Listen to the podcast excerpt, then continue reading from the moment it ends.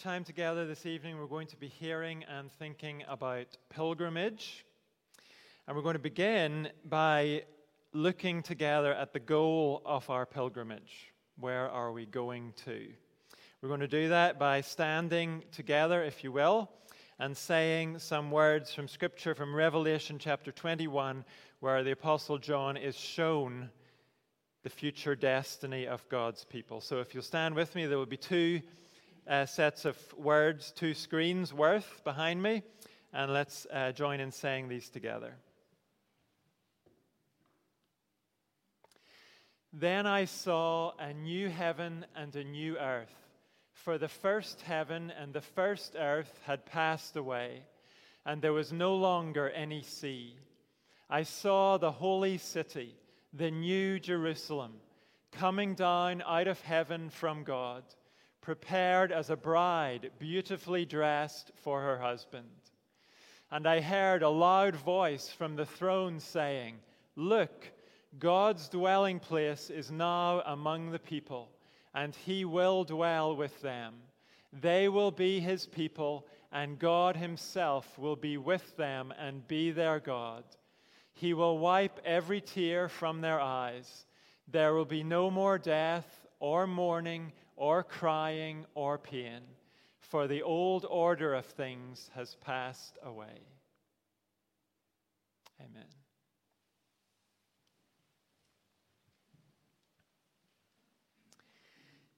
Let's pray.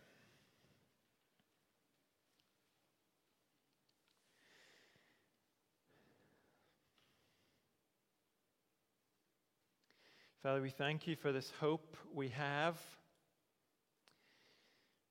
an amazing hope of a new heaven and a new earth, a place where your people will finally be all that we were created to be, a place where we will finally be radiant, like a bride beautifully dressed for her husband. We long for the day when we, the New Jerusalem, will finally be delivered from all of our brokenness and pain and impurity. We thank you for your promise to walk with us until that day, even through the darkest valleys of our lives. As we turn in a few moments to the book of Psalms, and as we hear the call there to pray for the peace of Jerusalem, we understand that in terms of your great plans and purposes for the future, the physical city of Jerusalem is no longer the place of your special presence as it was in the Old Testament. And yet, our Father in heaven, we cannot help but cry out to you for that sad and broken city. And all those who live in and around her. In your great mercy, will you bring a solution to that place of war and fear? Will you give wisdom to the leaders on both sides? Wisdom and humility. And will you open the eyes of Jews and Muslims to the truth about your Son, Jesus? Bring those lost peoples to repentance and faith in Him. Glorify your name by bringing the peace that only Jesus can bring.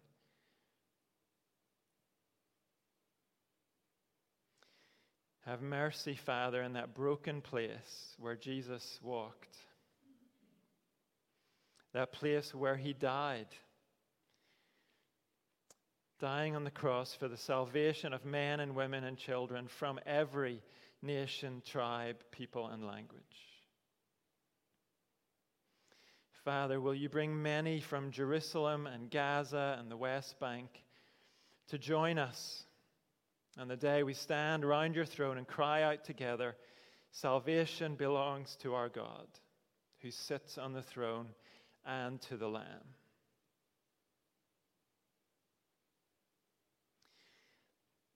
And this evening, will you remind us what a privilege it is to be able to say, Today, to say here and now, Christ is mine forevermore. Amen.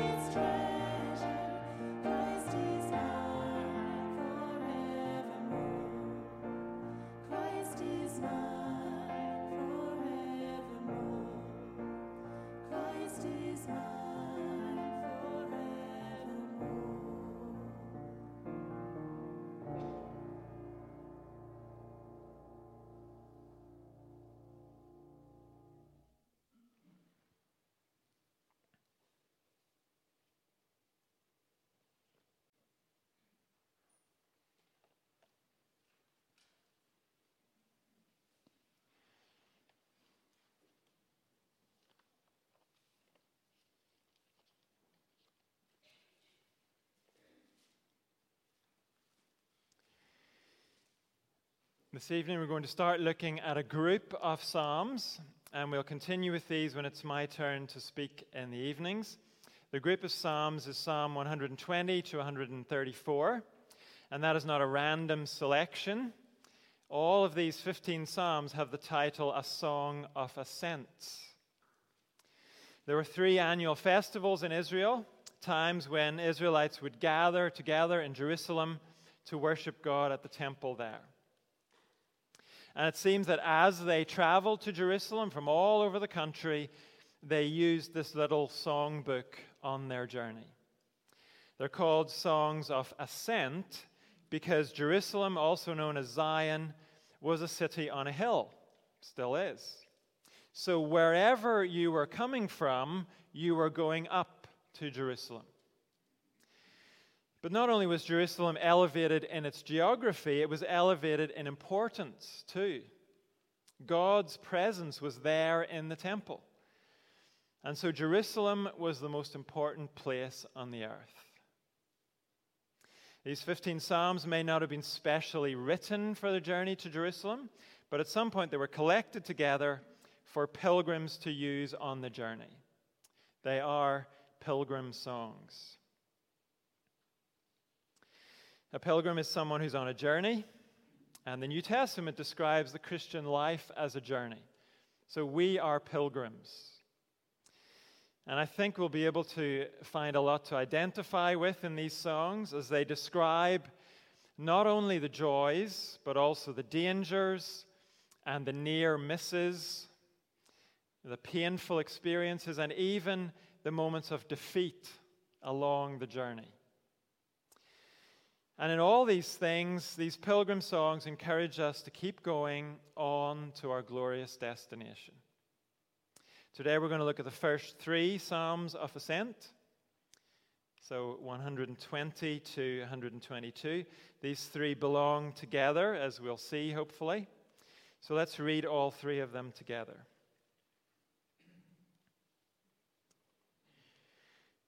Starting with Psalm 120. I call on the Lord in my distress, and he answers me. Save me, Lord, from lying lips and from deceitful tongues. What will he do to you? And what more besides you, deceitful tongue? He will punish you with a warrior's sharp arrows, with burning coals of the broom bush. Woe to me! That I dwell in Meshech, that I live among the tents of Kedar. Too long have I lived among those who hate peace. I am for peace, but when I speak, they are for war. I lift up my eyes to the mountains. Where does my help come from? My help comes from the Lord, the maker of heaven and earth. He will not let your foot slip. He who watches over you will not slumber. Indeed, he who watches over Israel will neither slumber nor sleep. The Lord watches over you. The Lord is your shade at your right hand. The sun will not harm you by day, nor the moon by night. The Lord will keep you from all harm. He will watch over your life. The Lord will watch over your coming and going, both now and forevermore. I rejoiced with those who said to me, Let's go to the house of the Lord. Our feet are standing in your gates, Jerusalem. Jerusalem is built like a city that is closely compacted together. That is where the tribes go up, the tribes of the Lord, to praise the name of the Lord according to the statute given to Israel. There stand the thrones for judgment, the thrones of the house of David. Pray for the peace of Jerusalem. May those who love you be secure. May there be peace within your walls and security within your citadels. For the sake of my family and friends, I will say, Peace be within you. For the sake of the house of the Lord our God, I will seek your prosperity. This is God's word. And each of these Psalms highlight an aspect of our journey as God's people. First of all, our longing for peace, and then our sovereign companion, and then third, our true home. First, Psalm 120 identifies our longing for peace. It makes sense that this is the first song in this little book of 15 because it expresses the realization that every pilgrim has at some point. The realization that we don't truly belong where we are. Maybe most of the time we feel comfortable in our surroundings. In fact, our surroundings might be the only place we know. We may have been there our whole lives. But at some point, the man or woman who belongs to God realizes I'm an outsider here. I'm an alien and a stranger in this place. And sometimes that realization becomes very powerful and very unsettling. In verse 1 of Psalm 120, the songwriter is one of, at one of those moments where he is in distress, he says. And he brings that distress to God. Verse 2 explains his distress. He's under attack from lying lips and deceitful tongues. The people around him have turned against him, they're hostile. And we've probably all had that kind of experience to one degree or another. The experience of being misrepresented or attacked by the words of others. People saying things about us that just aren't true. It hurts when anybody does that to us, and it hurts even more when it comes from someone we thought was our friend. And as the songwriter prays about his distress, as he asks God to save him from it, he knows that God will deal with it. In the end, liars and deceivers will experience God's judgment. Verse 4 describes that judgment as sharp arrows and burning coals. God's judgment will come, but it doesn't often come immediately. It may not come for a long time. It will be perfect when it does come, but in the meantime, we are still surrounded by the things that distress us. And so we come to realize we don't truly belong here. This place might have been our home for our whole lives, but it's not our true home. Verses 7, uh, 5 to 7 of this are important because they explain why the people around him are so opposed to the songwriter. His distress hasn't come about because of some silly misunderstanding. It's not just some little disagreement that's got out of hand. No, people are hostile to him because his whole outlook and the desires of his heart are totally at odds with those around him. So, this is not a situation that can be fixed. It can't be cleared up with a conversation or an apology. Most of our day to day issues with people can be sorted out that way. But sometimes we come face to face with the fact that as God's people, we simply don't belong here. We experience the distress of being among people whose lives have a whole different motivation and direction than ours. You see that in verses 5 to 7. Woe to me that I dwell in Meshech, that I live among the tents of Kedar. Too long have I lived among those who hate peace. I am for peace, but when I speak, they are for war. Meshech and Kedar were places outside of Israel to the far north and to the southeast. So the psalmist doesn't actually live in either of those places. But the point is that his home feels as strange and as foreign to him as one of those faraway places. And the reason it feels that way is because he is for peace and the people around him are for war. The word for peace here is shalom. And when we've run into this word in other parts of Scripture, we've noticed it's a comprehensive word. It means life as it was meant to be. It's not just an absence of fighting, it's life under God's good rule, where He is honored and where His people flourish as they honor Him. So saying I'm for peace and they're for war doesn't mean they like to fight and I don't. It means I am committed to a life that honors God. And that makes me an outsider here. Because just by living with that commitment to God, I seem to provoke those around me. Just talking about God and His goodness brings hostility from them. As I said earlier, much of the time we may feel quite at home in this world, quite at home in our day to day situations. The people we work with, the people we go to school with. But if we are people who live for God, if we love His Word and we trust His wisdom and we speak about Him, then sometimes we will provoke hostility from those around us we will find that our tolerant society is not very tolerant of us.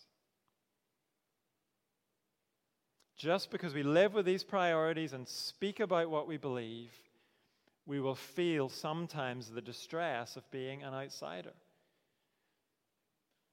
And we will long for the true peace that cannot be found among people who ignore God or reject Him. And in those moments, in those periods of time, we will remember we're pilgrims here. We're not at home. Because we are headed for a place where God is the center of everyone's life, where His word is loved by everyone. And our school or our workplace, and maybe even our family, is not like that, we find. So, Psalm 120 reminds us that we're pilgrims. It gets us focused on the fact that we're heading somewhere better. And then Psalm 120 reminds us about 121 reminds us about our sovereign companion. Verse 1 of 121 says, I lift up my eyes to the mountains. Where does my help come from? This is the natural follow on from the end of Psalm 120. That psalm started with the pilgrim crying to the Lord for help.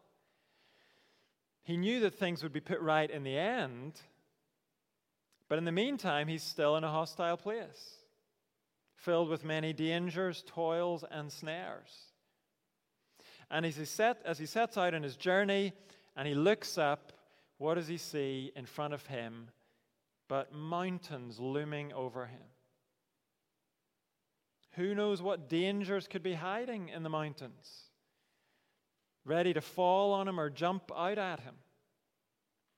And if he has to climb some of those mountains on his journey, it will take a lot of perseverance. There'll be lots of places where he could lose his footing and slip. So the pilgrim wants to know is there help available? Not just at the end of the journey, I know there's help there, but what about throughout the journey? Where does my help come from? The answer comes in verse 2 My help comes from the Lord, the maker of heaven and earth. The world might be hostile to the pilgrim, but it's still God's world. The mountains might seem daunting but they still belong to the maker of heaven and earth. So even as the pilgrim looks at the big things that are in his way and the intimidating things that are looming over him, he's able actually to look even higher than those things, right up to the God who rules over them all. Sometimes I think you and I forget to do that. We're very good at looking up as far as the obstacles in front of us, but sometimes we stop too soon. We don't keep on looking up to the God who is bigger than all of the obstacles. And He's not just bigger than them, He is our companion and helper as we face them. Six times in this psalm, the Lord is described as the one who watches over His pilgrims. Once the NIV translates it as keep, but it's the same word all six times. And that doesn't just mean he looks on from a distance. This is watching over that's hands on. The Lord is active in helping his pilgrims. You can see that in verses 3 and following. He will not let your foot slip. He who watches over you will not slumber. Indeed, he who watches over Israel will neither slumber nor sleep. The Lord watches over you. He is your shade at your right hand. The sun will not harm you by day, nor the moon by night. The Lord will keep you from all harm. He will watch over your life. The Lord will watch over your coming and going, both now and forevermore. This answers our fears as we look at the obstacles ahead of us. Will the Lord abandon us and let us come crashing down to destruction? No, He won't let your foot slip. Will He doze off or clock off or not be on the alert for us? No, your sovereign companion and helper will neither slumber nor sleep. His care is round the clock care. Will day or night ever throw up a danger or an obstacle he's not prepared for or that he can't cope with? No. The obvious things, the things that are as blatant as the scorching sun beating down on us, the Lord will keep us through all of those things. And the more ominous and mysterious things, the subtle dangers that sneak up on us like bandits in the moonlight, even the things that we imagine might happen as we lie awake in the dark, turning over our fears in our minds. The Lord will bring us through those hidden dangers too, and those mental disturbances. Verse 7 sums up the Lord's comprehensive care. He keeps us from all harm. It's our whole life that He's watching over. And verse 8 says that's not just for today, it's forever. Well, does that mean then that, that our life will be trouble free? Is that what it means to be kept from harm?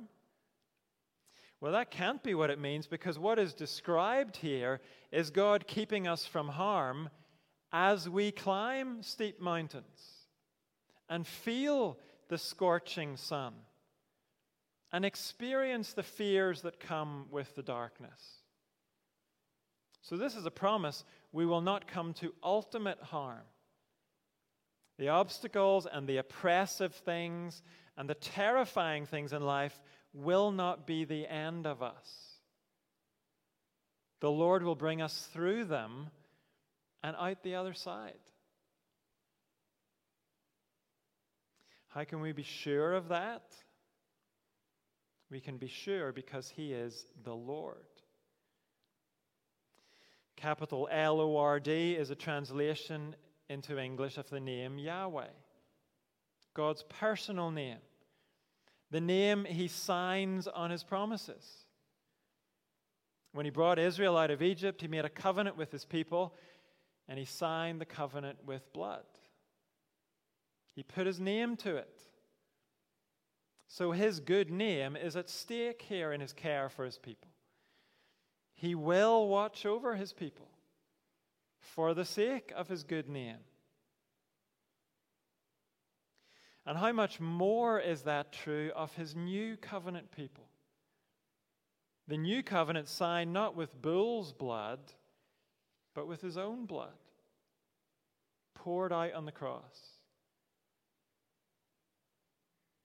If you want assurance that God will do for you what he has promised to do, look at the cross. That's your guarantee Romans chapter 8 says, If God did not spare his own Son, but gave him up for us all, how will he not also, along with him, graciously give us all things?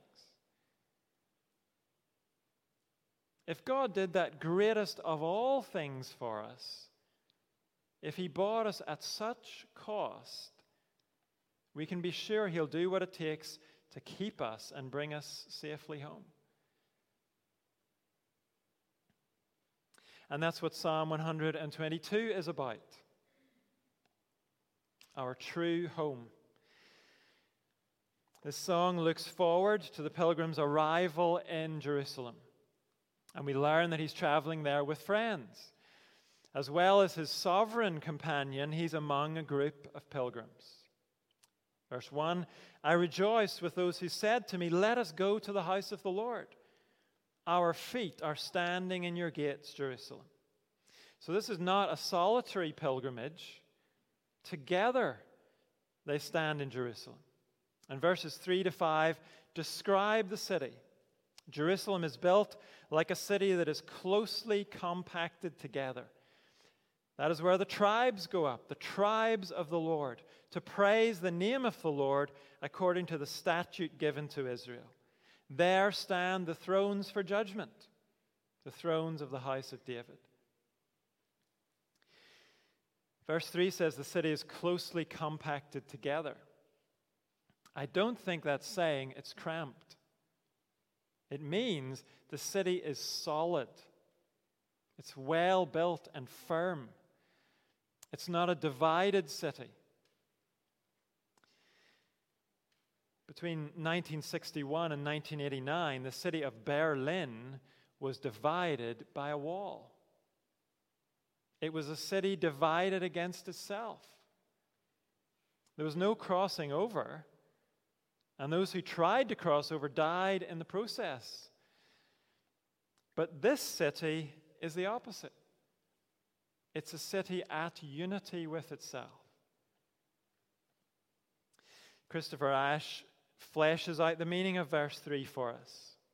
He says, It's a safe and impregnable city with foundations and walls that are earthquake proof and attack resistant.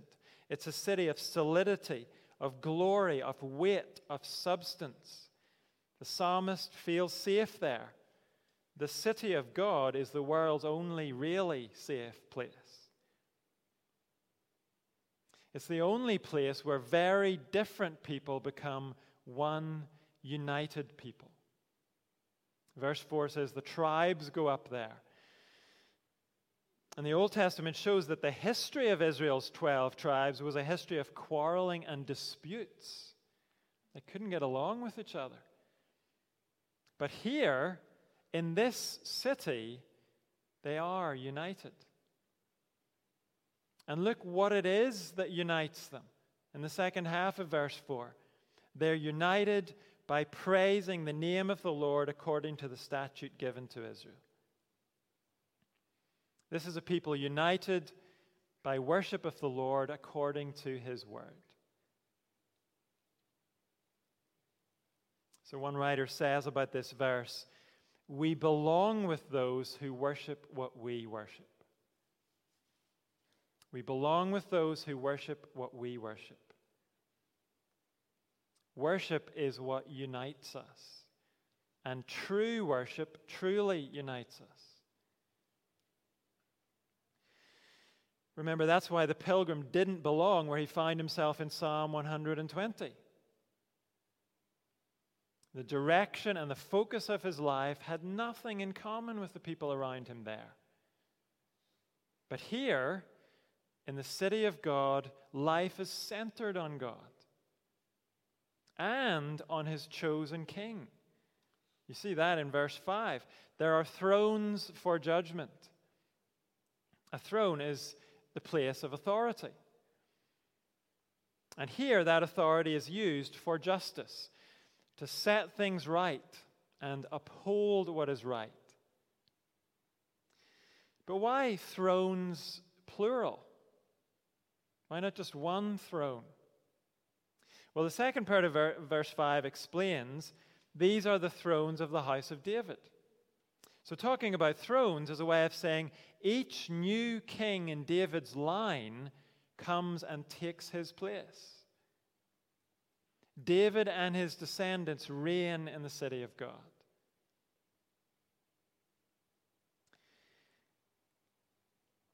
This is a picture of things as they should be. This is where the pilgrim finds shalom, the peace he was looking for back in Psalm 120. And this is how the New Testament describes the church of Jesus Christ. Because as great as the physical city of Jerusalem was, it failed to live up to this picture. It's certainly not living up to it today. Now, it had its glory days, but in the end, it failed miserably to uphold true worship and true justice. The temple in Jerusalem became infected with false worship. In many cases, the kings who reigned there oppressed the people and led them deeper into idolatry. And so the writers of the New Testament describe the church of Jesus Christ as the true city of God. The church is the new Jerusalem. The church is the city on a hill. This city is built of living stones, men and women instead of bricks and mortar. And the king in the center of the city is Jesus Christ. He is the descendant of David who truly does uphold what is right. And so, in this world, the church is where God's people find their true home. The church is where we escape the lies and deceit that surround us the rest of the week. This is where we find our true family. This is where we belong. We are united in worship of God and his chosen King Jesus. This is our place of security. And I don't mean within these walls is our place of security, I mean among these people. It's in this family that we experience God's care. To a large extent, He watches over us and He provides for us through these people. He meets our needs through these people, our fellow pilgrims.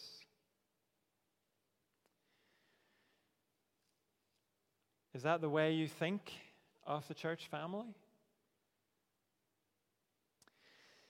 Maybe you'd say, well, Yes and no.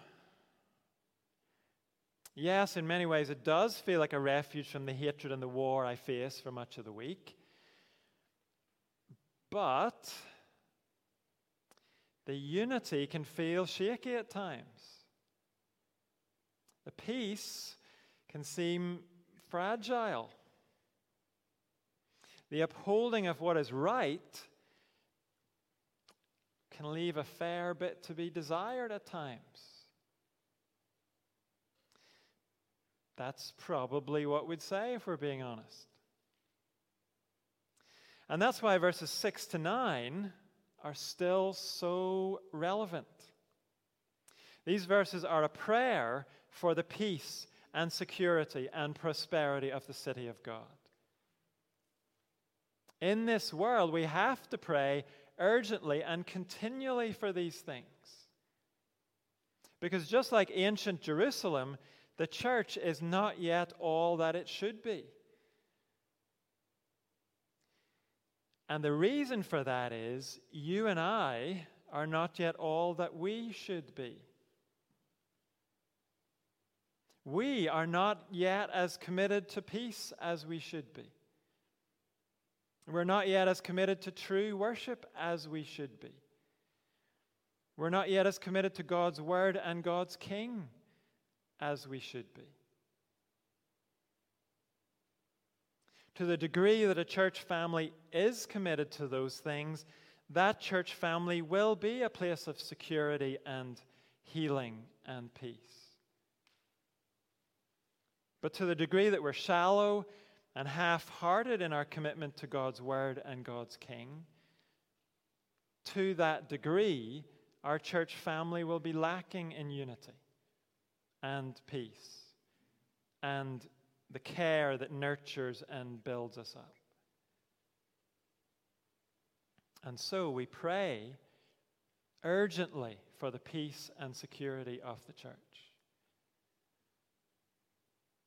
And we commit ourselves to seek the prosperity of the church, not its financial prosperity so much as its prosperity in obedience.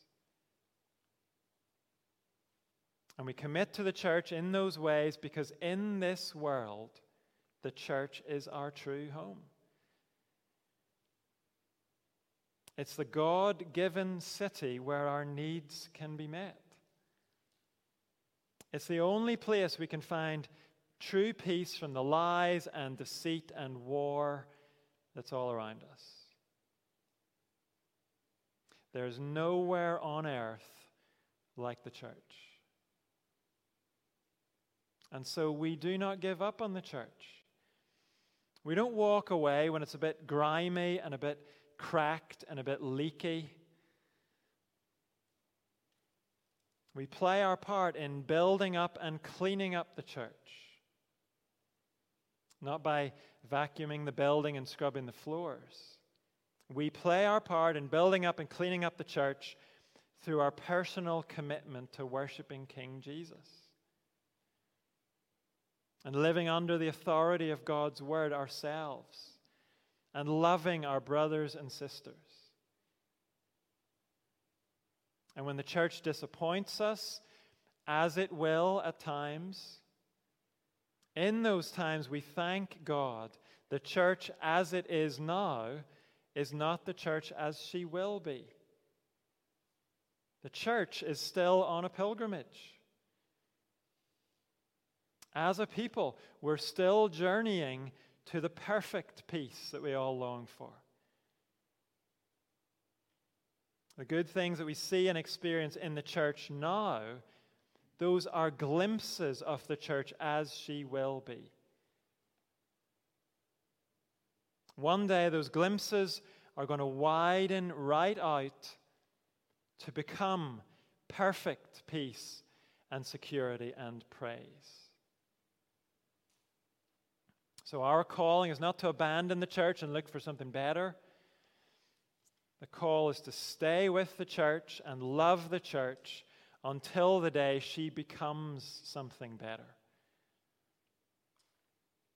God is not going to replace the church, He is going to perfect her. As we read, right at the beginning of the service, the end of the Bible describes the new Jerusalem as a bride beautifully dressed for her husband. That's the church.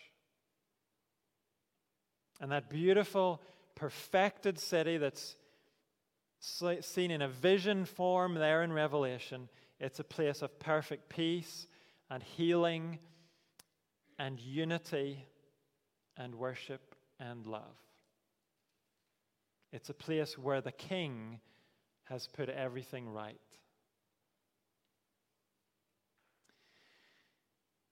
And so when we feel out of place in this world, let's not be surprised. And let's remember we have a sovereign companion who watches over us and who will bring us through every trial.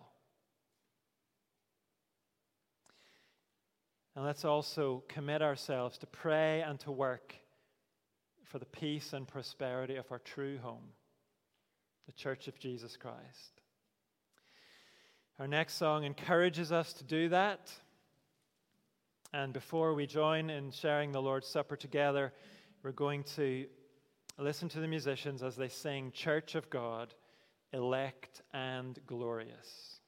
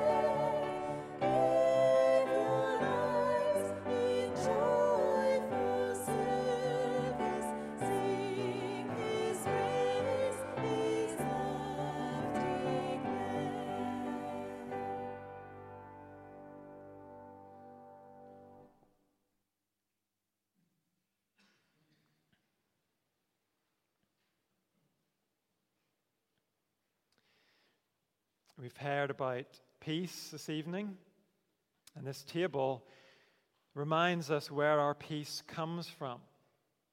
Jesus said to his disciples, Peace I leave with you, my peace I give you. The prophet Isaiah tells us how much it cost Jesus to give us his peace. Isaiah says, The punishment that brought us peace was on him.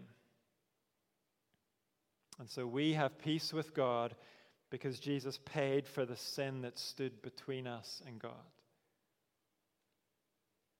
This table shows us what it costs for us to have God as our sovereign companion. What it costs for us to have a place in the city of God. What it costs for us to be united as one people. It cost Jesus' body broken for us and his blood shed for us. So, as we share this bread and wine, we share it as pilgrims on our way to our perfect home, all because of Jesus. So, if you are someone who is trusting in Jesus as your only hope for now and for this future we've been talking about, then please join us share the bread and wine, but if that's not you, or if you're not really quite sure what I mean when I talk about that, then please just let the bread and wine pass you by tonight.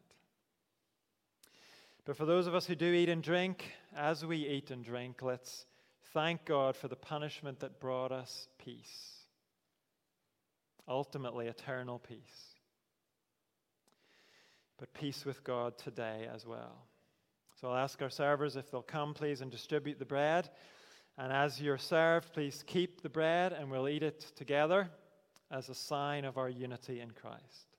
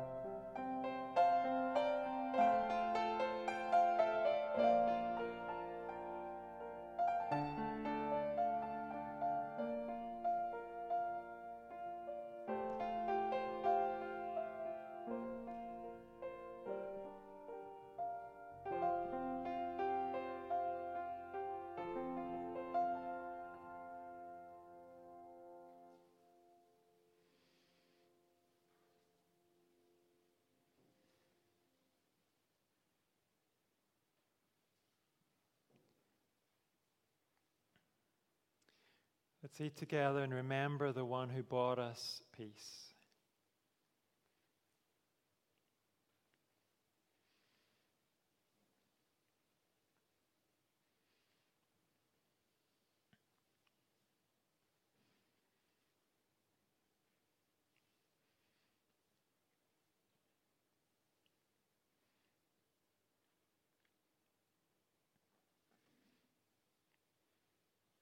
Again, as our servers distribute the wine, I'd ask you to keep the cup, and we'll also drink that together.